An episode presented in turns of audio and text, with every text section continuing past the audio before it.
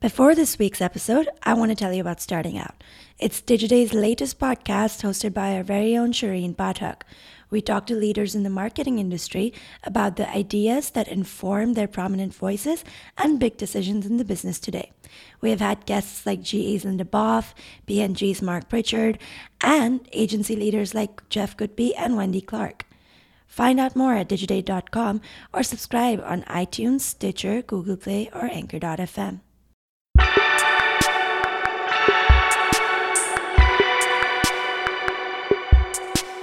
Hello and welcome to Digiday Live, our podcast where we bring you the best sessions from our many summits around the world.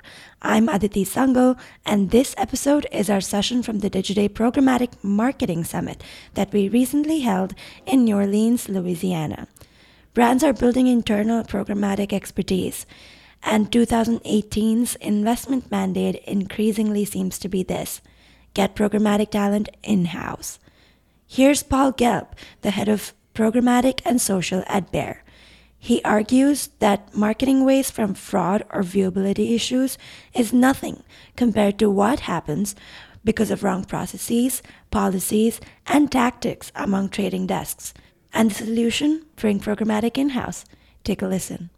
So you've been part of uh, all sort of parts of the ecosystem, but you were in you were on the agency side. So let's talk about the difference being now on the client side versus the agency side?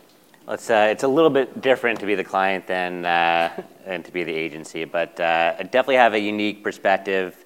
Um, and I've had an interesting career path where I've been pretty much everywhere, starting on the agency side, uh, in between where a brand uh, makes an ad to it, where it gets delivered. So exchange, data part, uh, walled garden, and Twitter. Um, so I've seen every business model. And I think when I left the agency side of things, it was five or six years ago, and I think there were certain challenges that the agency model uh, had, and, and I understood their numbers pretty well and how they staff and what goes on behind the scenes. So that perspective, I think, um, allows for a lot more uh, candid discussions, and then also ways that we understand how their business works, and we try and find um, the right model mm-hmm. um, of being able to contribute to that conversation. But, but is there one thing that you think now that you didn't fully appreciate when you were not on the client side?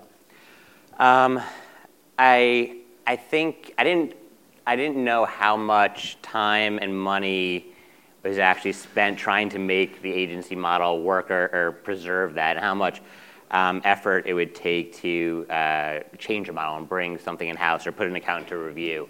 Uh, that is not a light thing. If you think about a P&G that had an agency since 1945, it's not a snap decision. And so mm-hmm. all the ways that uh, an agency has become entangled into the business operations, um, uh, you know, I don't know that you fully get that perspective when you're on the agency side. I think you're you're hearing a lot more about procurement, cutting your costs, et cetera.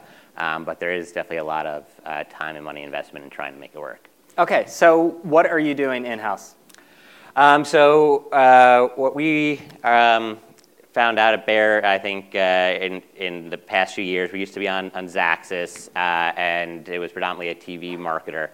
And the way that Bayer is, is looking um, at the space is, uh, is from a, a probably 200 year perspective. So Bayer started in the beginning of the Industrial Revolution, actually making dyes for cotton clothes.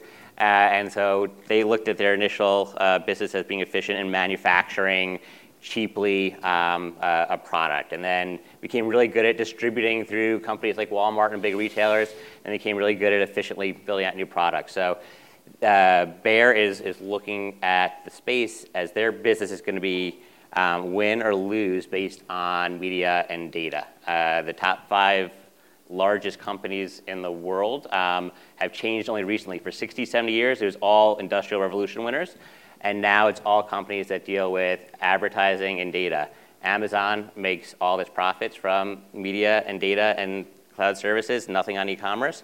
Um, our biggest retailers have all opened up media businesses from the Walmart Media Group to uh, Target. So we are now at least bringing in platform expertise uh, from analytics to measurement reporting to activation and platforms on our side and digital mm-hmm. strategy. Because no matter where we wind up in terms of uh, an in-house structure or not, um, we don't see that there's an option to not So this have is a core competency. It's a This core isn't just competency. some side It thing. is, it's in all of our discussions. Our shopper team, our sales team, our brand team, if we're having a conversation with Walmart about media and data, and it's on our national broadcast, and you're talking about nine figures, we are in the media and data business, and we need to be experts in that. Okay, so how does that um, impact how you structure um, what you do in-house versus what you outsource?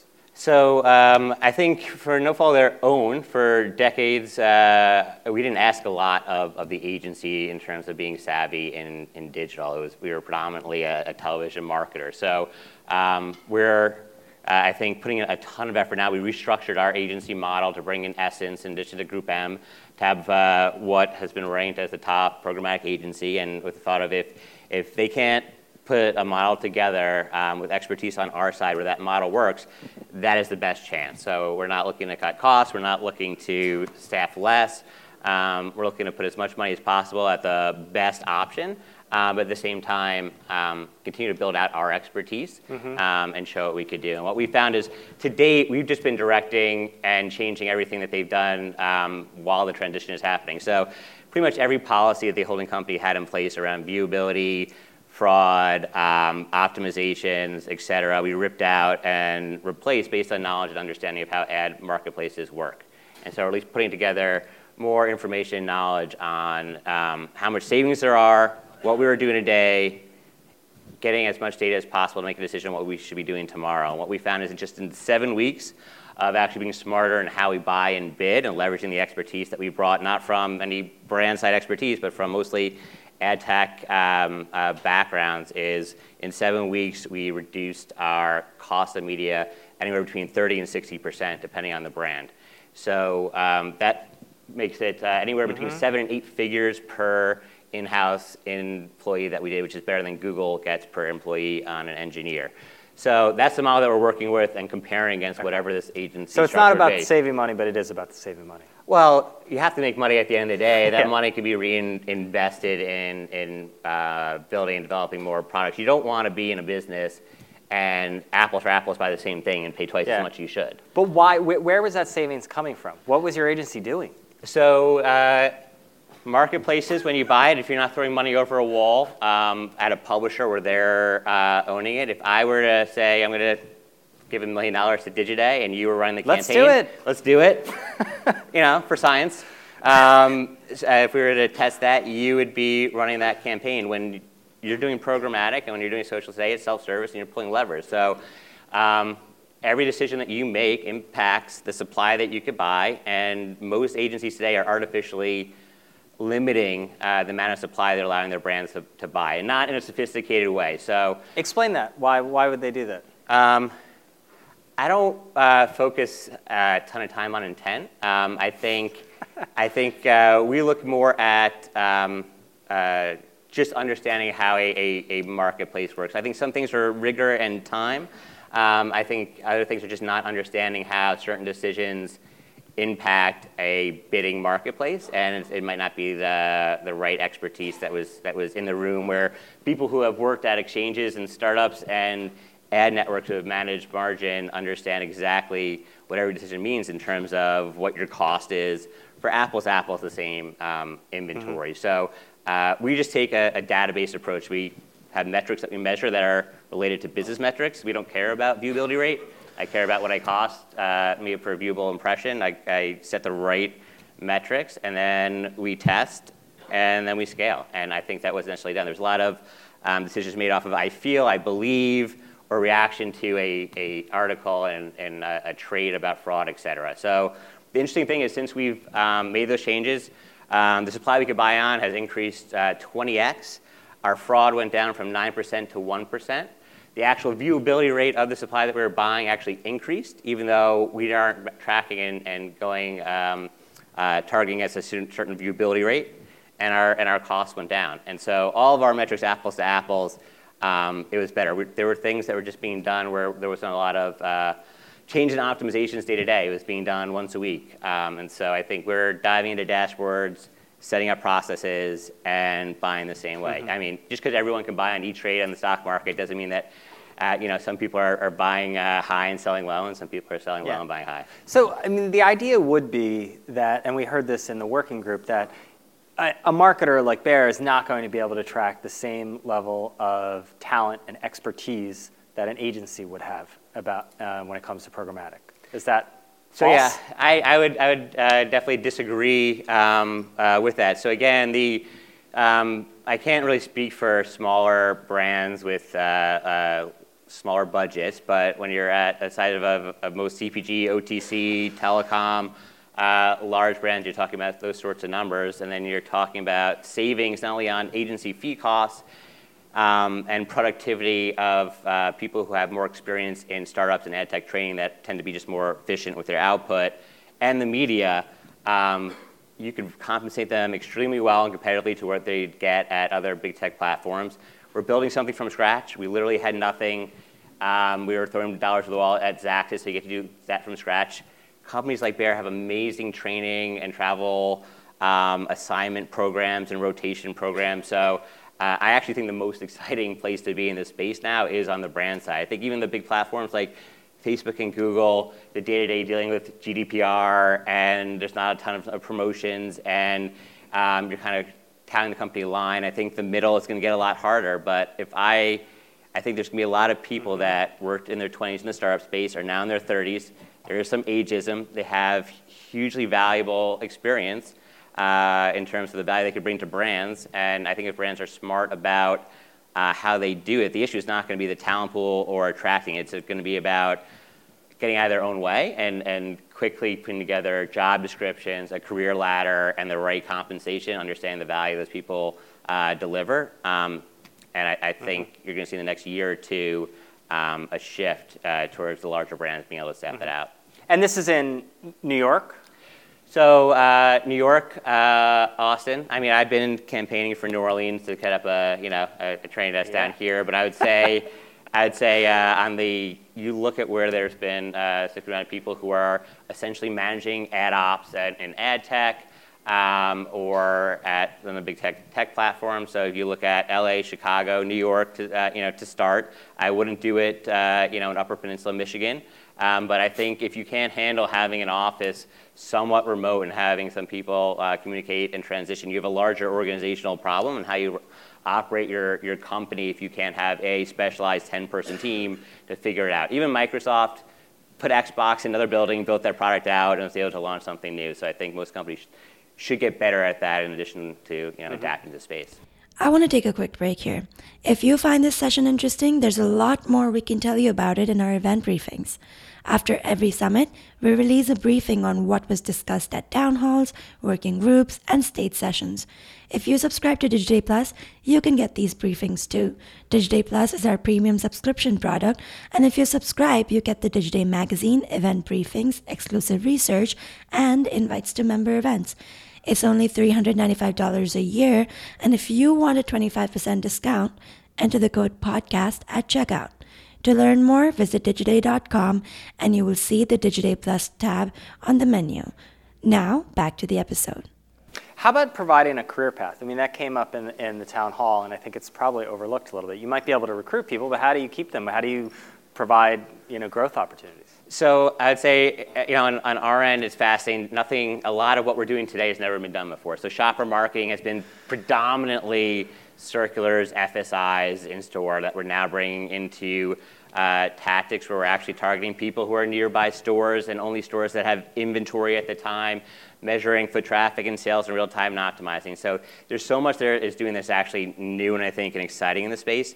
Plus, you have the time to not, uh, I think, the opportunity to not just be in, in media, but understand a business as well. So there are rotational programs, um, you know, throughout a company like Bayer, where you could do a rotation in, in finance, uh, being more on, on the brand manager side. Um, you could expand to a different market in, in EMEA or, or Japan. There are um, a whole education and training on leadership and, and et cetera. I think um, the major brands that I've seen, like Walmart and P&G and um, and Bayer have uh, a lot of those advantages and probably more um, work-life balance than, than some technology and, and startups as well. So I, I don't see um, you know the, the lack of um, engagement, I would say a lot of the Excel spreadsheets that are probably going on at agencies and a lot of the operational cost cutting processes, given their business model today, is probably a less enjoyable working environment from what I'm hearing than, mm-hmm. than what's being built on the brand side today. And uh, will GDPR impact this uh, in that? Um, I guess the idea is it'll probably thin out the number of middlemen, um, and that it could open up more talent. Yeah, I think the interesting thing before I joined Bayer, I had around 30 um, recruiters from European ad tech companies, uh, seeing if I, was, I would run and expand their business to the US for ad tech to get business there. And I think that's when I saw there must be a trend here. And I think um, you know, around a year or two ago, we saw that uh, the impact of GDPR would be it's going to be a lot harder for ad tech middlemen, if it wasn't hard enough, to operate for them to comply with um, all those uh, data and privacy requirements. And so Facebook, Google, Amazon, Twitter, the four, five, six winners um, are going to be able to operate, which means there's going to be a lot of people um, uh, who are have again a significant amount of expertise that I think are going to be um, in that workforce and able uh, to be hired by brands um, probably in the next 18 mm-hmm. months.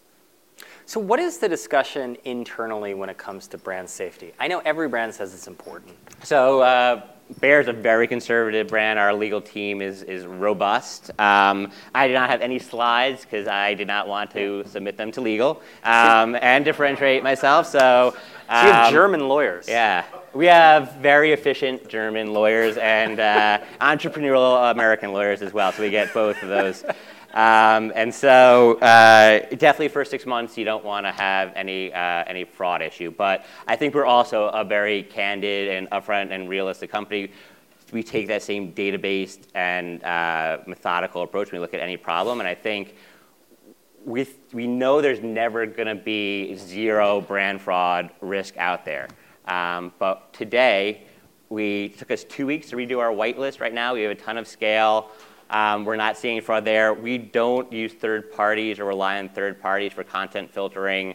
They are auditors for us. We, we basically did an evaluation. They don't have the tech or the talent to do that effectively. I'd rather rely on the platforms and use their measurement and their content filters and you know, have the IS and most of the world audit it. So we got back fail safes there. Um, and what we've actually started to see is in, it was taking up more of my time because we've, I think we've uh, resolved and a operations and path on that that we can manage it where it's below 1% and really not um, significant is um, have actually been focusing more on responding to stuff of TV buys. I think uh, the number of PR and brand safety issues as a TV buyer in the cable news space, ABC, uh, you name it, that right now we have a process where if there's an issue and someone calls out Bayer on Twitter for advertising that program, in an hour, we could pull everything from those publishers mm-hmm. in that space. But TV is going to take two or three days to pull that, and we could be on a wall of shame. So I think we're thinking a lot more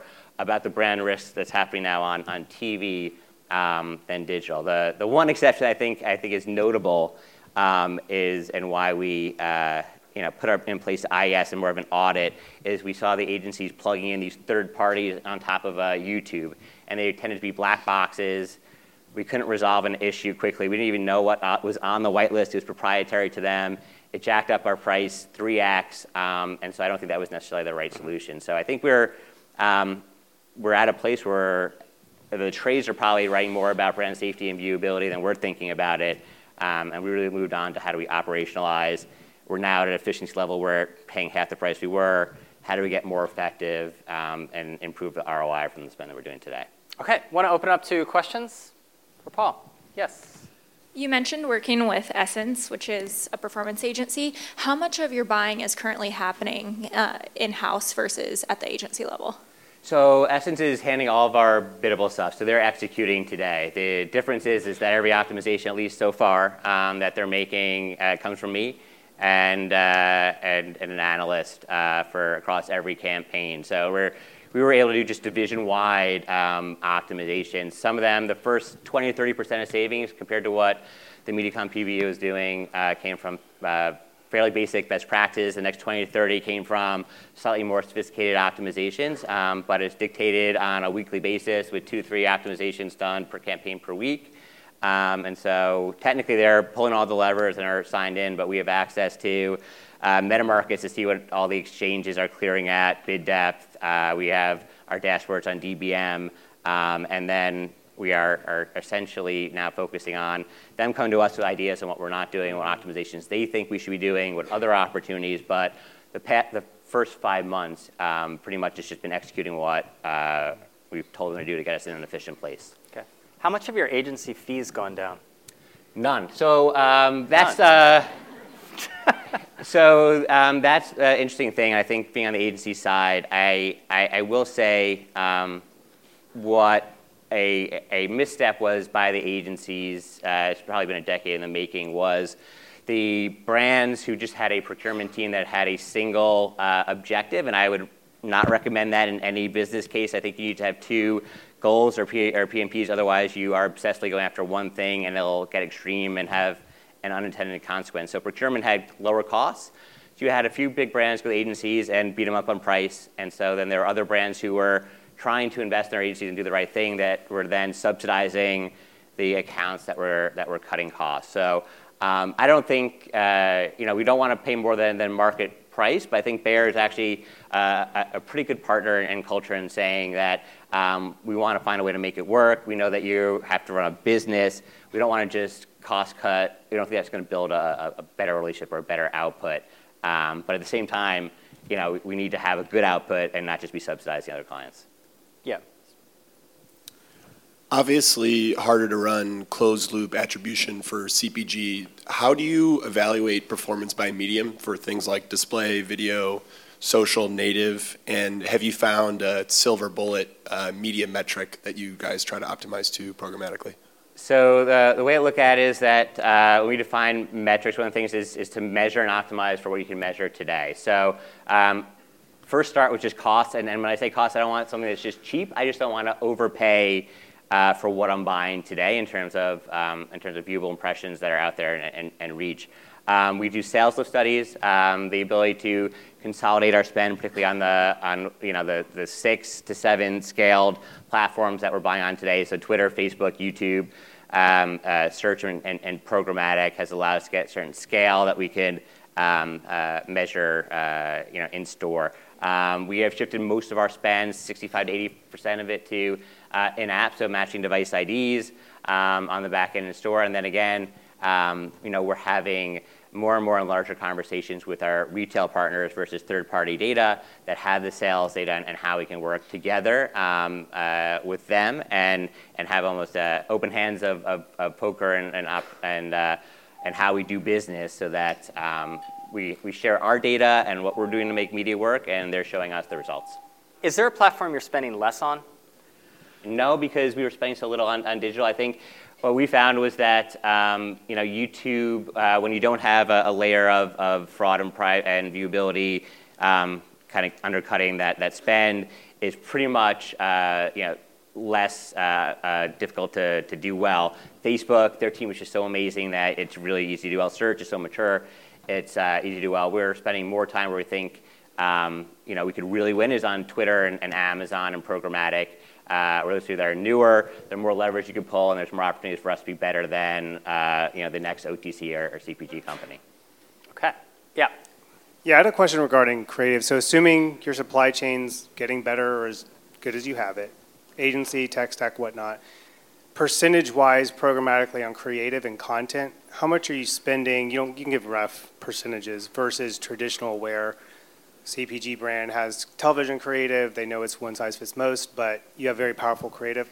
How much relatively are now, let's say you trust it, how much are you now going to trust the informed decision on creative? And it's interesting to me how you, dis, getting into those numbers and how you identify what to personalize versus what not to, in terms of using programmatic to personalize the message in those channels.